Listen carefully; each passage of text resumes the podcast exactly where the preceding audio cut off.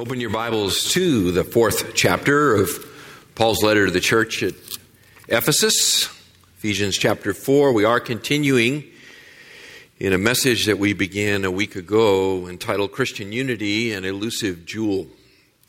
Christian Unity, an Elusive Jewel. As you're turning there, let me take you back figuratively in a time machine to the year 1969. The year 1969, the campuses of this country were aflame with anti war protests. Southeast Asia was literally aflame as the Vietnam War was raging. The difficulties on the college campuses would escalate to a year later in May of 1970 where four students were shot and killed by the Ohio National Guard in a violent confrontation over anti war protests. It was a very, very difficult and turbulent time in the history of our nation. In 1969, Jesse Colin Young of the pop group The Youngbloods re recorded and released a song originally written uh, a number of years before, but a song entitled Get Together, the refrain of which became somewhat symbolic of the entire period of the Vietnam War. The refrain of that particular song goes like this I won't sing it to you. But it says, Come on, people, now. Smile on your brother. Everyone get together and try to love one another right now. Those of you that are age 60 and above can probably now sing it in your head. It's always dangerous to do that, you know. Will you hear another thing I say? Uh, that sentiment that sentiment, although secular in origin, kind of expresses really much of the religious thinking on the topic of Christian unity. In 1910, 1910, 1,355 delegates met together in Edinburgh, Scotland for the purpose of determining how to cooperate in the area of world missions.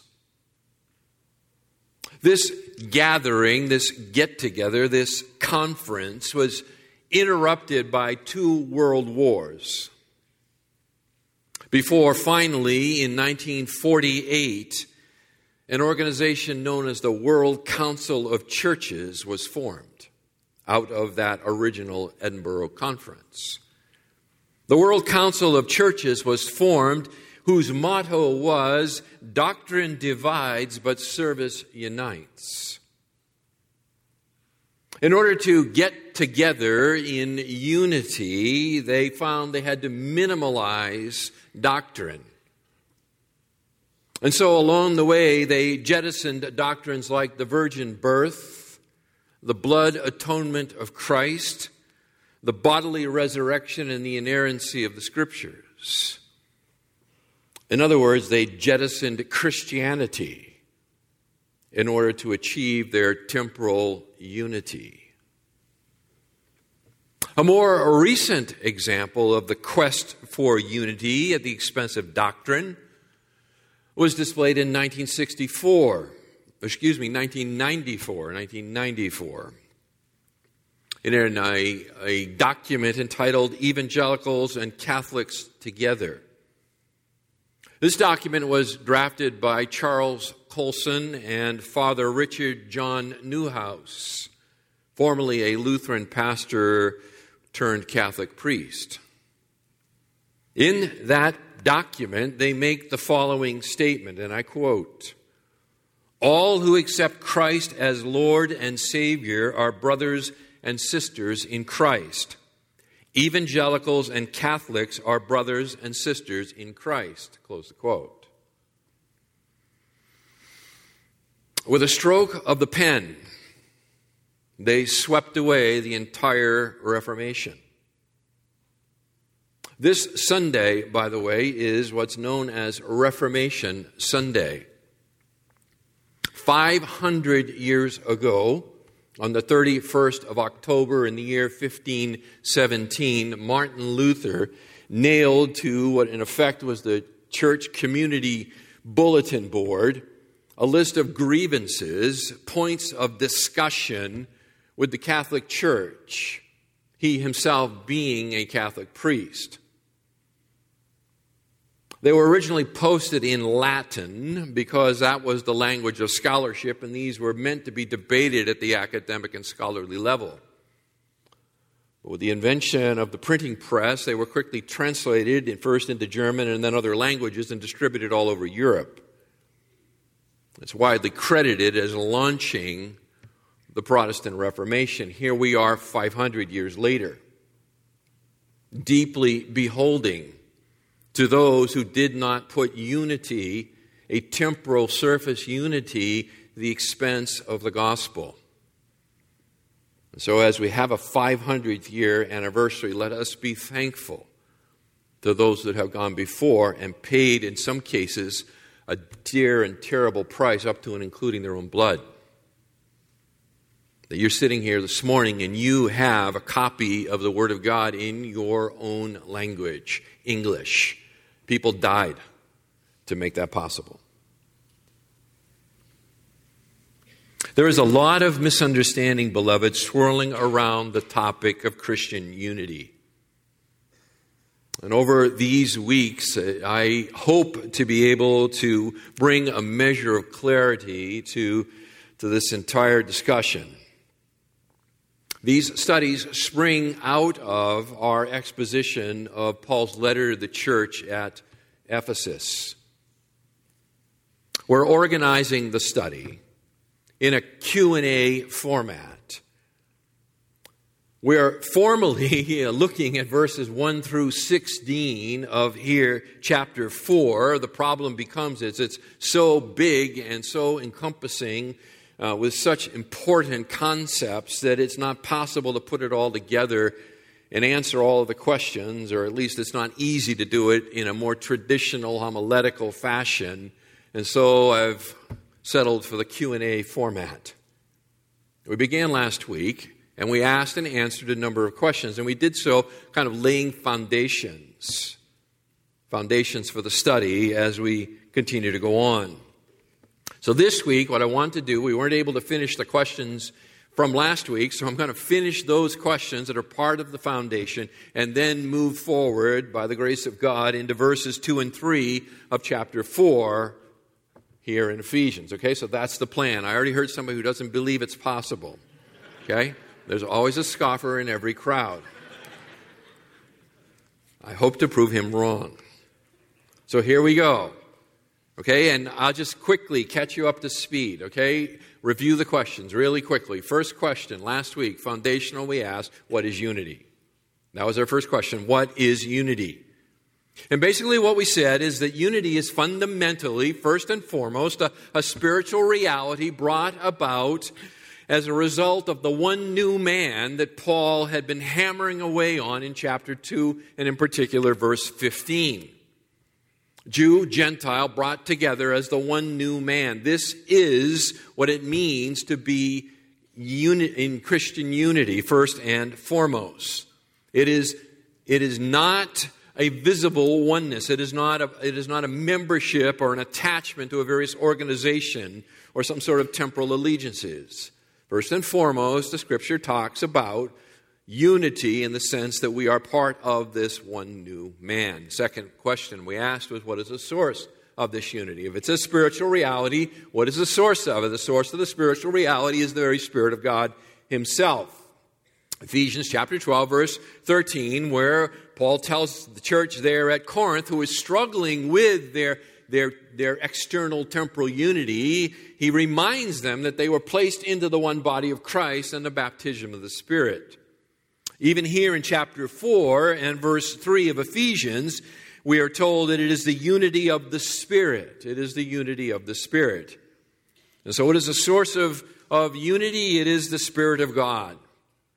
It is the Spirit of God who was given in a very unique way in ministry at Pentecost with the birth of the church and the fulfillment of Jesus' high priestly prayer of John 17, where he prays, May they be one as we are one.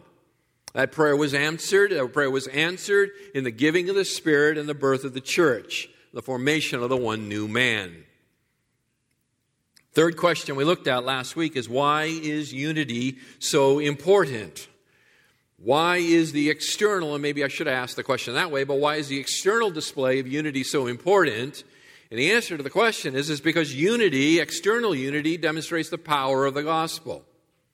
It demonstrates the power of the gospel. It is the changed life. It is the, the bringing together of people drawn from every tribe, tongue, people, and nation, brought together in the one new man that is accomplished based on the atonement of Christ and the work of the Spirit that displays the power of the gospel to bring you and I together because on a human level, there are many, many things that would separate us and keep us apart. It is the gospel that brings us together.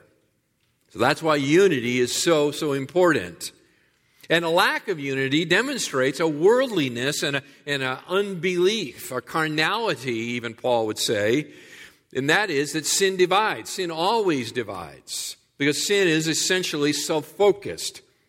And so to be caught in sin, to be, to be involved in sin, even my sin spilling onto other people, divides. It never unites. It is the gospel that unites, sin divides. That led us to our fourth and final question that we addressed last week, and that is simply is unity primarily a local issue? Is unity primarily a local issue? And how we answer that question is that we spoke of the, what's called by theologians the universal church. In other words, that we share, all Christians of all ages and all places share this common unity in the Spirit. There's only one church. And so we were baptized into that church, making us brothers and sisters in Christ, the children of God. And so we have siblings, uh, most of whom we will never meet, not until we are gathered together in Christ's coming kingdom. So, first and foremost, unity is the sense of this universal church. However, what we quickly noted was that the predominant uh, theme of the New Testament epistles is not the universal church. In fact, by way of first interpretation, you would do really well whenever you read a passage about the church and the unity of the church and those kinds of things, is to think first about local church and see if you can make the passage work in a local church context. And if you can't, then retreat to the concept that he must be talking about a universal church.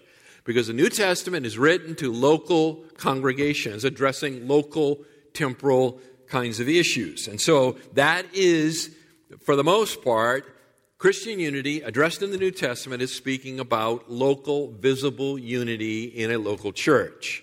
Notice again here, verse 3, chapter 4 Paul says to be diligent to preserve the unity of the Spirit. Not create it, but preserve it.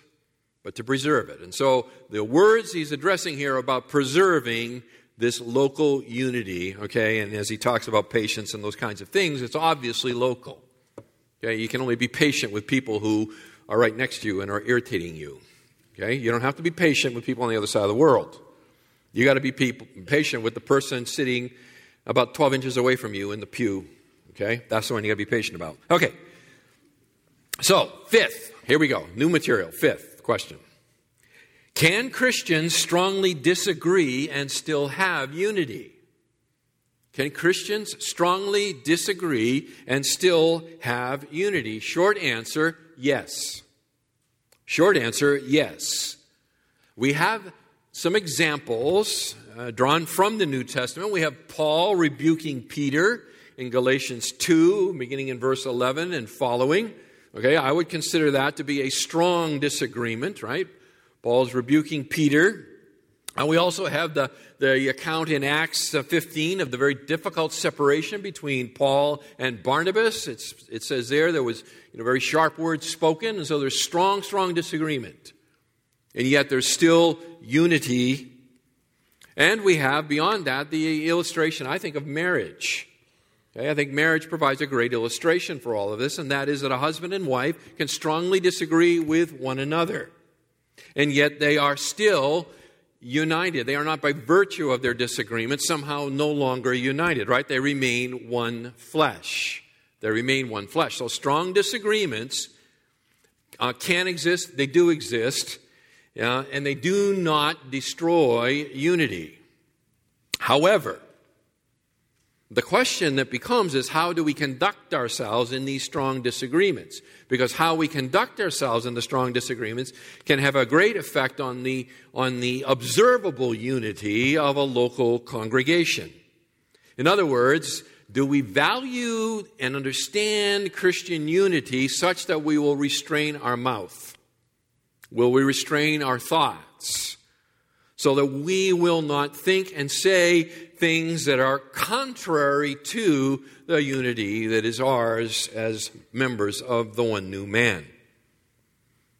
Maybe I can say it this way You can sharply disagree with another believer, they are still your brother, they are not your enemy. They are not your enemy, they remain your brother. Okay, so we never want to lose sight of the reality that no matter how sharp the disagreement might be, we are still brothers and sisters in Christ and need to treat each other accordingly. Question number six. Question number six. Are there limits on unity? Are there any limits on unity? Answer no and yes. No and yes. No, in the sense of the spiritual reality, right? We are one. We are one. That is accomplished by the, the atonement of Christ and applied by the Spirit. So that is a reality. We don't create it, it exists. We are called to preserve it. But yes, there are limits in the sense of, of how closely we can express our organizational unity in terms of joint ministry efforts and regular and close fellowship activities. There are some limits. Here at Foothill, uh, a few years back, uh, the elders developed what we call the partnership grid. The partnership grid. And uh, this document that was created with a fair amount of work and prayer was designed to try to guide the elders in evaluating the multitude of ministry opportunities and requests for our corporate participation in all kinds of various ministry endeavors. And we needed something to guide us through the process so that we could approach, uh, try to approach each request with a, with a methodical way to evaluate it rather than just, well, you know, that sounds like a good idea. You know, let's say the yes to that and yes to that and, and so forth. So the partnership grid was developed.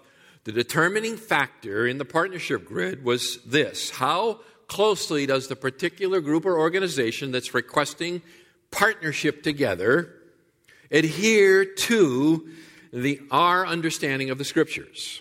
Okay, that was the main grid. That was the strainer, the sifter, the colander through which the requests are passed. How closely are we aligned in how we understand the Word of God? Pastoral rule of thumb.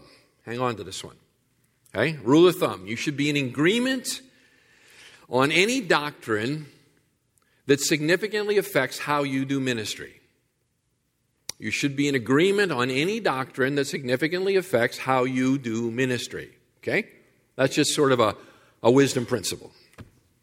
So, various areas, and I listed them for you in, if you have the notes, various areas where uh, through the years uh, certain limits have been uh, applied uh, and prayerfully applied to be sure. But I'll just run through them quick. I don't want to burn up a lot of time on this, but me just kind of run through them quickly and just sort of remind you. So, so one area in terms of, of, of limits are local church membership. There are limits on local church membership. In other words, we have a doctrinal statement. And adherence to the doctrinal statement, agreement with the doctrinal statement, is, is a requirement of membership here in this local congregation. Now, obviously, there are tons of questions about that, not the least of which is how comprehensive should the doctrinal statement be, and I don't want to deal with that this morning from here, okay? But the doctrinal statement provides an external limit. Mission agencies, mission agencies. Uh, not all mission agencies are the same. And so, as we evaluate mission agencies with which to partner, the question that, that um, sort of sifts it all through for us is what is their view of and commitment to the Bible? How do they view the, how do they view the Word of God? Not just what they say in their writings, but how do they practically live out their commitment to the Scriptures? The whole area of church planting, same thing. What sort of church is being planted will determine what level of involvement, if any, that, is, that corporately here, institutionally, if I can say it that way, we want to have with them. You get into the whole issue of conferences and workshops. Okay, can we sponsor this conference, that conference? Can we can we advocate this workshop or that workshop? And and you know these things are coming at you all the time, and the answer is what's being taught and by whom. What's being taught and by whom? What is being addressed in the conference? We may not have agreement in other areas, but if we're in agreement in this area, then we can go ahead. We not uh, just last week we uh, hosted a parenting conference. We do not agree with every single thing that is taught and advocated by the by the fellow who is teaching that conference, but in that area we are in agreement and sufficient enough agreement to host it. Bible colleges and seminaries. What Bible colleges and seminaries do we recommend? Question. How do they teach the scriptures? What's their view of the Word of God? And is it materially different than our own? Then you get into the whole thing about community events. Okay, how about joint Christmas Easter services? How about National Day of Prayer? You know, on and on it goes. Or you get into the realm of social action. How about care for the poor? How about the pro life movement? How about political action committees? How about policy statements and things like that? What's our limit? We do have limits, and, and we often are, are reticent to be involved in these things. And the reason is, is because we perceive that a lot of confusion can arise in people's minds by involvement in areas with people whose doctrine is significantly different than our own. So, maybe one more thing to say on all of this, okay? One more thing. And here it is. A foothill there are things that Foothill cannot do as, a, as an organization that you would be free in your own conscience to do as an individual. So, Foothill's um, limits on external unity, uh, we're not trying to say that they are your limits.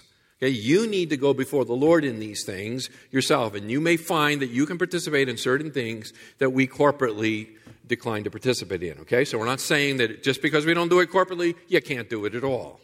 Be wise, so be wise. All right, number seven. Number seven, how do we cultivate unity in our local church? How do we cultivate unity in our local church? Now, from this point forward, I'm going to be talking about local church unity. Okay, unless I uh, noted otherwise. I'm not talking about the universal church anymore. You know, I'm talking about local church unity. So we don't establish it, right? That's the Spirit's role, verse 3. We don't establish it, but we do have an essential role to play in cultivating it, in cultivating unity. And verses 2 and 3 here of Ephesians chapter 4 provides uh, three means for you and I individually to cultivate unity here at Foothill. And these three means are simply this right attitudes, right actions, and rigorous effort. Okay, right attitudes, right actions, rigorous effort. These are the means by which you and I, this is a, this is a joint effort here, cultivate unity here in this local congregation. So let's begin with the right attitudes. And I want you to notice as we begin here that, that Paul is, is imploring the believers here to, to the kind of attitudes that are really essential to Christianity. This is not, this is not Christianity 102, this is Christianity 101. This is basic stuff. This is what it means to be a Christian. So he says, Therefore, I, the prisoner of the Lord, implore you to walk in a manner worthy of the calling with which you have been called with all humility and gentleness, with patience, showing tolerance for one another in love, being diligent to preserve the unity of the Spirit in the bond of peace. So he begins first with right attitudes, and the first attitude that he addresses is humility. He addresses the attitude of humility. Now, the, the, the Greek word translated humility here uh, in, uh, in English uh, means literally lowliness of mind. Okay, it means lowliness of mind. And it's, a, and it's a, actually a rather rare word in secular Greek. Uh, and when it does appear, it appears in a very derogatory way. It's used to, to speak of, of cowards or weaklings. Okay, so in, in, from, a, from a secular Greek of that period, to, to speak about humility was to, to speak derogatorily of someone, to call them essentially a coward or a weakling. Interestingly, I think, is that we as a culture abhor humility just as much as the ancients did. I don't think we're really very far off at all. From our nation's highest office to our sports and entertainment celebrities, to the very bumper stickers on our minivans that proclaim our child's brilliance. Okay? We as a culture embody the language of Muhammad Ali. I am the greatest. I am the greatest. But for the Christian, for the Christian, humility is a virtue. It's not something to be abhorred, it's something to be desired, something to be pursued. It is a virtue, and it is a result of thinking rightly about ourselves in relation to God. In other words, He is the creator, you are the creation. Someone once said God's favorite doctrine is sovereignty. And they said if you were God, it would be your favorite doctrine too. Right? God is God and we are not. And when we lose sight of that, we lose sight of humility. It's essential in the terms of, of unity that we humble ourselves, that we, that we, with all humility, Paul says here, approach unity and our very inclusion in the body of Christ. I mean, don't forget, right? In chapter 1, you are a follower of Christ today, if that's true of you, because God acted first. He chose you before the foundation of the world. He set his love upon you. You did not choose him. It initiates with God. We respond, it's always that way. And so a clear understanding of that promotes humility, right? The doctrine of election is the ultimate pride killer. The ultimate pride killer. Now, Paul, again, along with humility here, under right attitudes, he, he calls for gentleness. You see it? With all humility and gentleness. And, and this word, uh, gentleness, is, is um, similar in meaning to humility as the idea of mildness or as opposed to roughness. Okay? The idea of mildness. And uh, in, in uh, Galatians chapter 5, verse 23, it is spoken of, gentleness is spoken of as a fruit of the Spirit. It is, it is the product of the Spirit's work in our life to make us mild, to make us gentle. Again, uh, not to confuse gentleness uh, with weakness. The, the, the word is used here in the Greek to, to refer to a stallion, a strong stallion, but one who is under control. That is one that is gentle or sometimes translated meek. Now, gentleness implies the exercise of self control, uh, exhibits a conscious choice not to use our power for the purpose of retaliation. In fact, Jesus himself in Matthew 11 29 refers to himself as gentle and humble of heart, right? And Jesus himself was anything but a weakling. Anything but a weakling. Notice Paul says, with all humility and gentleness. This adjective, all, it modifies both humility and gentleness, and it, and it communicates the idea of to the greatest or the fullest or the highest degree. So, with the greatest level of humility and gentleness, that's the right attitude that is necessary in order to cultivate unity in a local congregation. Right attitude is followed by right action. Okay, so right attitude is humility and gentleness, followed by right action. And the right action that Paul speaks of here first is patience. With all humility and gentleness, with patience. Patience. Macrothumia. Macrothumia in the Greek, the word translated patience. I tell you that because it's important to understand patience. Okay, so what is patience? What is patience? Well, the word itself is a, is a compound word. It comes from makros, which means long, and thumos, which means passion or anger. So patience is, is uh, long anger or long passion, and the idea is the opposite of being short tempered.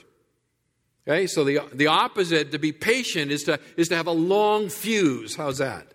And to be impatient is to be short tempered, a short fuse, to, to resort to anger quickly. We see the, uh, this essential virtue, a glimpse of it in God Himself. It is the character of God. God is patient. Exodus 34, verse 6, God reveals His name to Moses, and uh, in the process of doing that, He refers to Himself as Macrothumos, that is, slow to anger. Exodus 34, verses 6 and 7 Then the Lord passed by in front of Moses and proclaimed the Lord, the Lord God, compassionate and gracious, slow to anger. In other words, patient, and abounding in loving kindness and truth, who keeps loving kindness for thousands, who forgives iniquity, transgression, and sin. Yet he will by no means leave the guilty unpunished, visiting the iniquity of fathers on the children and on the grandchildren to the third and fourth generations. God is slow to anger. God has a long fuse. He has a long fuse. And so we, as the children of God, are to have long fuses as well. Patience, again, is a fruit of the Spirit. It is a fruit of the outworking of the Spirit as we are conformed to Christ. Just think with me for a minute. Think about Jesus. How many, how many times in the New Testament do we see him angry? I mean, there are a few, right? To be sure. I mean, there's the, the whole Matthew 23, right? Where he absolutely, you know, lets the Pharisees have it. But, but when you think about Jesus, I mean, all the waste, all, all of the, the, um, the hard heartedness, all of the sin that he observed and, and, and uh, knew that he personally was going to carry the weight of, and yet he was incredibly patient with people, right? How did he respond to the woman at the well? How did he respond to the woman caught in adultery? How has he responded to you? How did he respond to me? He personifies patience, right? In fact, he criticizes uh, James and John when they want to do what? They want to incinerate the Samaritans on the, on the spot for their refusal to receive Christ, right? And he says, You don't know what spirit you're of, right? He calls them sons of, sons of thunder. That's not a compliment. Okay, that's not a compliment. So, patience is a fruit of the Spirit, is the outworking of the Spirit, and it's seen in the, in the making allowance for other people's shortcomings. When wronged, a patient person does not seek revenge. But without, clean, without complaining, he bears the irritation bears the faults and the injuries of others rather than flying into a rage and seeking vengeance. Closely related here to the to patience is the Christian virtue of loving tolerance, right? With patience showing tolerance for one another in love. Now this tolerance is not of sin but of people. Okay? So we don't tolerate sin, but we tolerate sinful people showing tolerance to one another.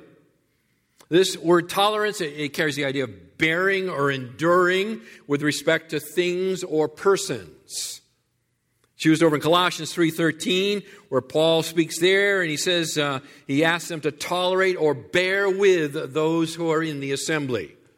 So we are to bear with one another. The verb here always appears in the middle voice, and, and that means that we're involved in the action of the verb, and it simply means this we're to hold ourselves back from each other. It'd be a good way to think about tolerance. In love, I am to hold myself back from you. In love, you are to hold yourself back from me and to hold ourselves back from each other. Hold ourselves back from what? From strangling the other person. right?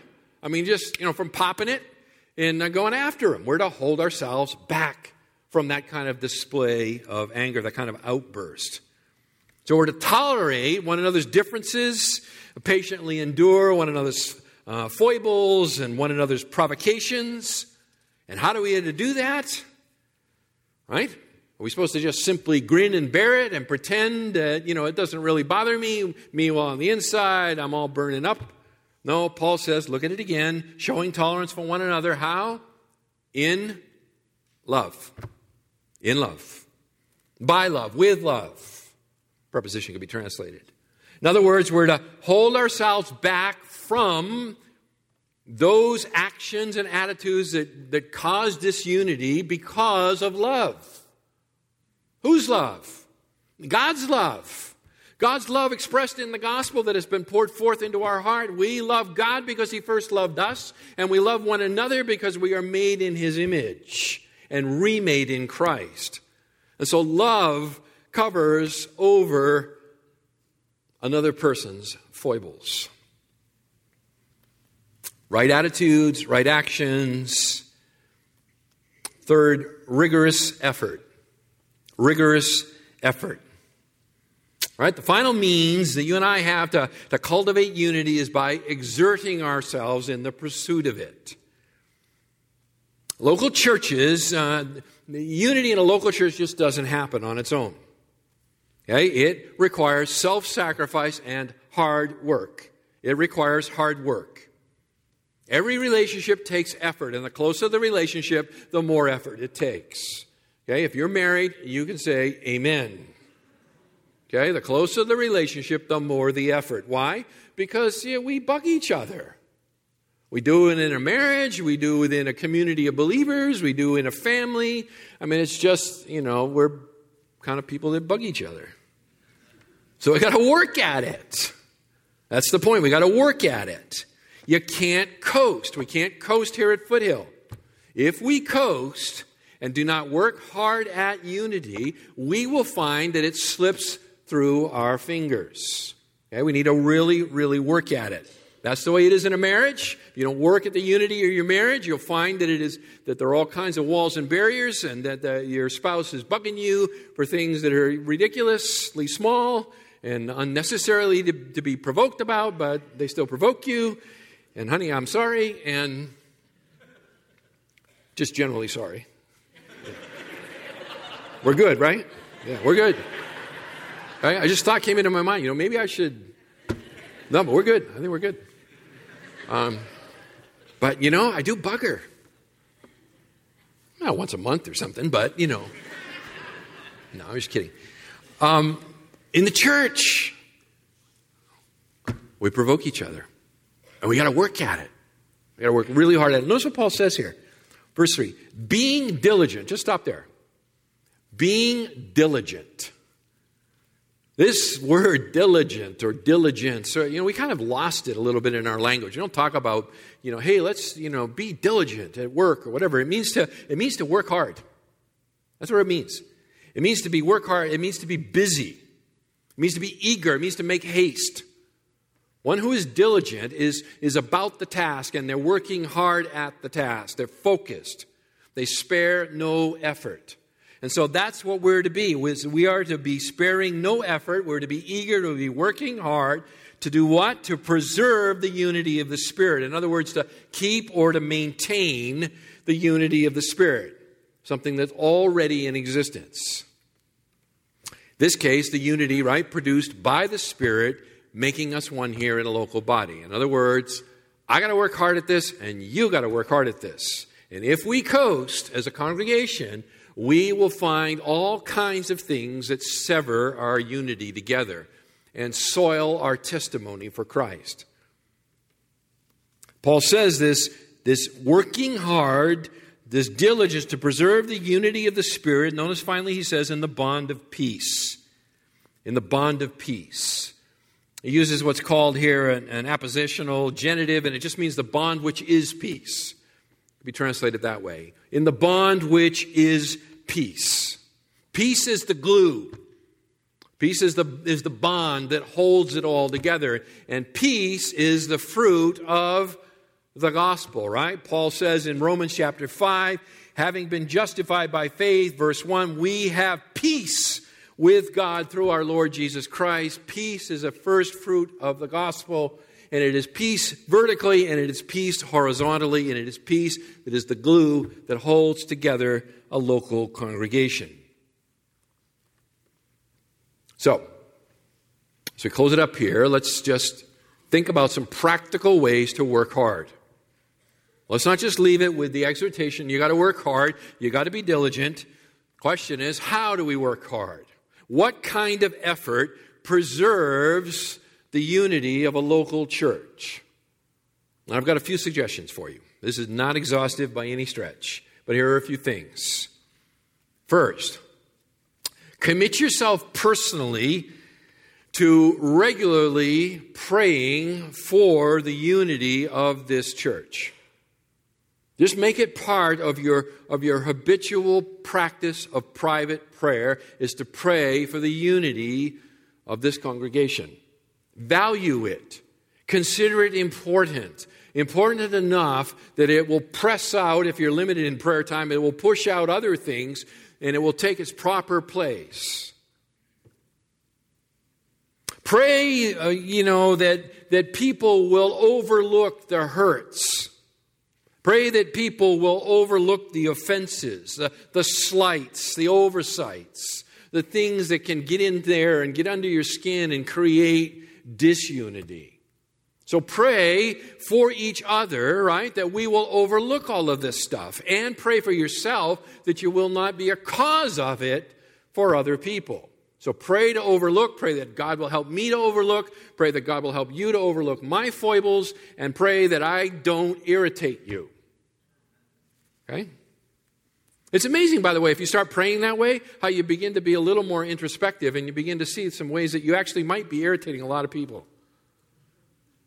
So it's a bold prayer, but it's an important prayer. So pray. That's first. Second, discipline your mind to remember the gospel and the ugliness of the sin from which you have been delivered. In other words, preach the gospel to yourself. Remember the gospel. And remember that you have been delivered. And as Jesus says, he who has been forgiven much forgives much. He who has been forgiven little forgives little. As we focus on the gospel, as we remember and do the hard work of remembering from what we have been delivered, all of a sudden we find ourselves much more gracious and forgiving with everybody else. So do, do the hard work of disciplining yourself with the gospel. Quote here from uh, C.H. Spurgeon, which is always fun. He says, and I quote, Brother, if any man thinks ill of you, do not be angry with him, for you are worse than he thinks you are.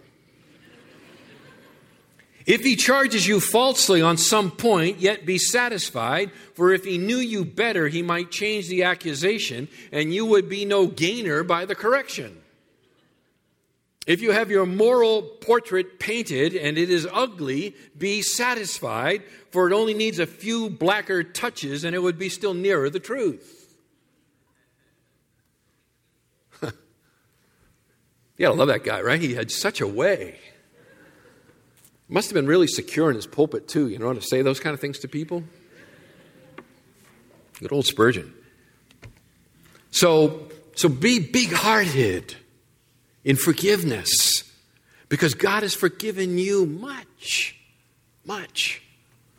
Third, do not be quick to assert your rights.